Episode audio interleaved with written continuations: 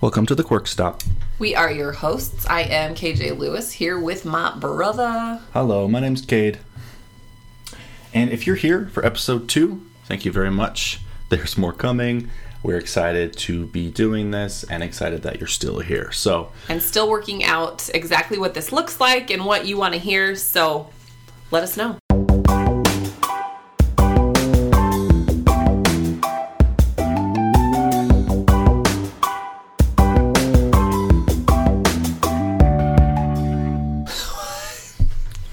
We want to talk about food with you guys. We always want to talk about food, but now we want to talk about it with you.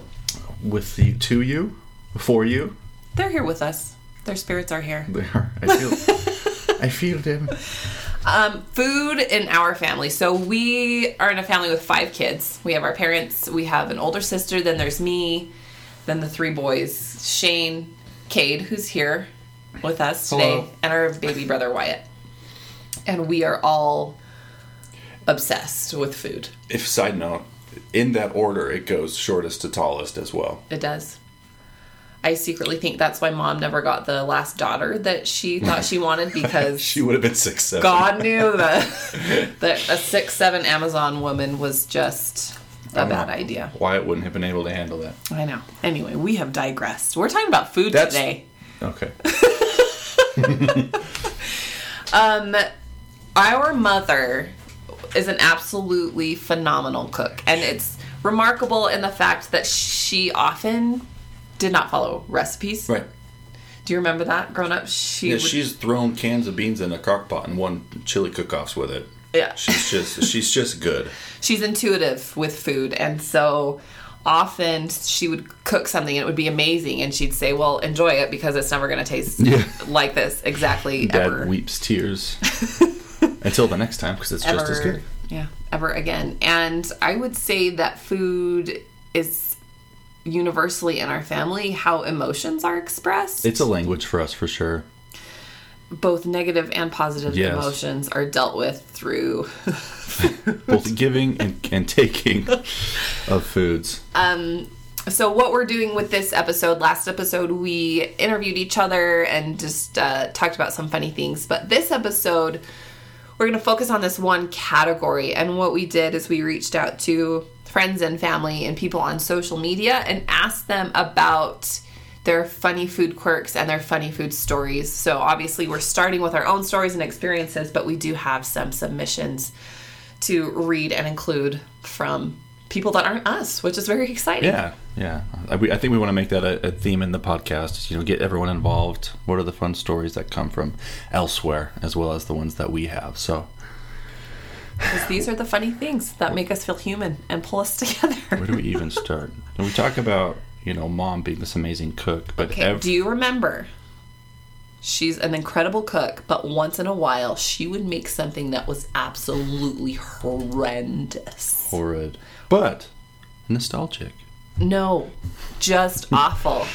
The one that always comes to my mind, I am not a picky eater. I'm just about like garbage disposal status. I will eat almost anything.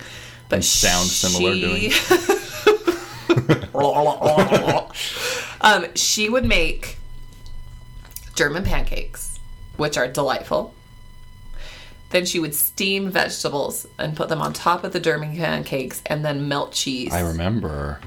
It was This is not a good food. awful. It was awful. I haven't thought about this for years. and I think this is the one thing I ate that made me throw up once.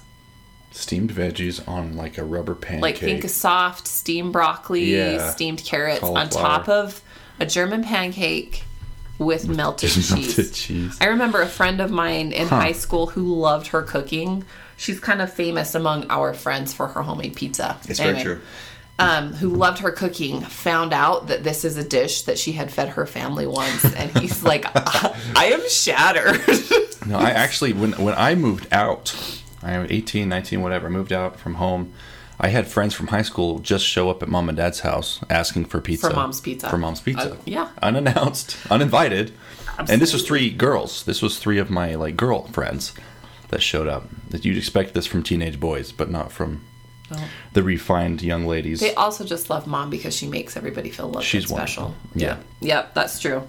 Um, another thing I remember from our childhood with food was uh, cheese frosting. cheese frosting. just wait. Just just what imagery comes to mind here? Cheese frosting. cheese frost. So this was This was a nickname for a meal that we could make ourselves when mom just didn't want to deal with it. a piece of whatever bread you have. Usually Wonder Bread. Something Some something and that's cheap. something that's gonna get soggy, probably. um, you slap a sm- smack a slap a slab of cheese on there, and then you just quite the verb. you just microwave it, and the cheese melts into the bread, and the bread gets soggy. Microwaved cheese on Wonder Bread. Microwave cheese bread, aka cheese I frosting. I think our brother Shane started calling that cheese frosting. He probably still eats it. Maybe. Cheese frosting. We'll have to ask him about that. Something I probably haven't had since I was twelve. But boy, oh boy, the memories. Perhaps we'll walk down nostalgia lane and make you a cheese frosting after we're done recording here. Let's not do that. Another story I always think of when I think of funny food quirks. So this this one's not from us growing up. I was in college, and some of you may have heard me reference this when I asked for food stories on um, Instagram. But I had a friend, uh, and she was obsessed with ketchup. And she would suck the ketchup out of ketchup packets. Like she would just go to McDonald's and grab a fistful of ketchup packets and just down. That is And her little brother always told her she was going to die of ketchup packetitis. ketchup packetitis. And um, That's a fun one. I now have a sister in law who loves ketchup also to that degree. Like when she travels internationally, she packs a bottle of Hunt's ketchup in her luggage so she can take it to international restaurants Listen. with her to put on her food. if you put ketchup on your steak, it should ding your credit score. Because that's just- just the indication of the kind of human. Yeah. Excuse me. Can you think of any other particular? I'm putting you on the spot a little So bit. here's, I mean, this one comes to mind. It's super gross. uh, when I was a baby, an infant, I was but a wee one. you have your first infant now, so this is more Yeah, poignant, perhaps. Yeah. Um, I think I think Dad was not well. Dad was sick, and Mom was, of course, making dinner. I was the fourth of five, so there were three toddlers plus, and then me as a as a pretty brand new baby. And I think I think the way they tell it, Dad was in the bathtub trying to get like better. He was, had the flu or something, and Mom was making him dinner. It was, I think, potatoes and gravy with something else, and and so dad was holding me in the bathtub while mom was making dinner. And then when dinner was ready, she came in the bathroom, switcheroo. Mom takes me, the baby, hands dad his plate of food. And mom finds a stream of gravy running down her arm from the switcheroo. Yes. So she licks it. Psych. Baby Cade pooped on mom's arm. It was not a And it gravy was streak. running down. This was not gravy, people. This was definitely infant poop streak. Infant, yeah. Okay, can we take a moment to talk about dad getting served dinner in the bathtub? That's a good point. I didn't remember that part of the story. I don't think that that's ever happened to me. I'll talk to Nikki. Okay. Okay. So these are the kind of stories we have many, many more, but we get to talk to you a lot. So we are going to switch over to some of the submissions that we got, mm-hmm. and boy, do we have some questions about about some of you. This will be a shorter episode. I think we have four or five submissions, but I I will turn this over to Cade. What's our what's our first one? The first one is very concise.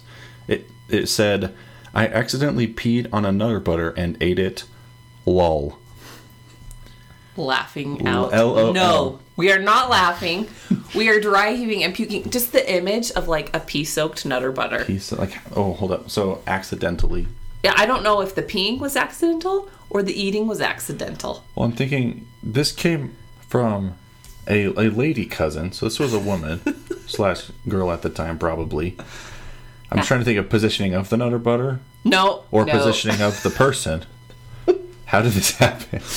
We're not going to dive too deep into this one. We are just going to go to the source off air and get some more context. When she said we need answers, this was primarily the answer. That we- I so many questions. so Mostly, we'll start with I'm coming at you to ask if the peeing was an accident or the eating was an accident. All right. Okay, our next one. This one makes me laugh. My friend told me I refuse to eat anything small and round. that's a lot of foods. What? That's a lot. That's a big category. That's a lot of foods. I messaged her back. Of course, the thing that immediately popped into my head was M and M's. Right.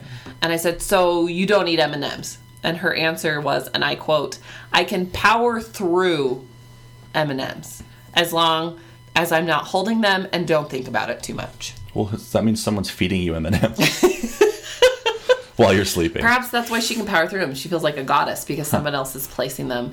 And in celebration of this, I did bring M and M's to our recording Yep. session. We've been crunching on them off air. I've eaten way too many. Um, yeah, there are so many small round foods. I was just gonna say that's a big category. You got grapes. You got donut holes. also, is it round as in spherical or round like a cookie? like round-ish. I th- I think spherical. I think this is a Because. Oreos are small and round. I'm gonna have I'm gonna have to get back to him that one. I don't I don't know. It's a good question, but I have never heard anybody with that particular aversion Yeah, it is very specific. before. Um, this one says, My roommate in college would eat onions like chips. One time we were watching a movie. She went and got a, quote, snack and came back to watch. I didn't think anything of it until I got a strong whiff of onion. I asked if anyone else smelled it, and there she was, eating a bowl of raw onion pieces. I imagine sliced like you'd put on a sandwich. Just, yeah. you know, the same roommate would also peel a lemon and eat it like an orange. So my thoughts about this, I'm actually super impressed by the sheer grit of this girl's palate. Yeah, that's Like that's intense. if her taste buds and mouth were a person, this would be a gnarly seven foot two Navy SEAL who knows what to do to survive in any situation. She probably ate a lot of dirt as a child.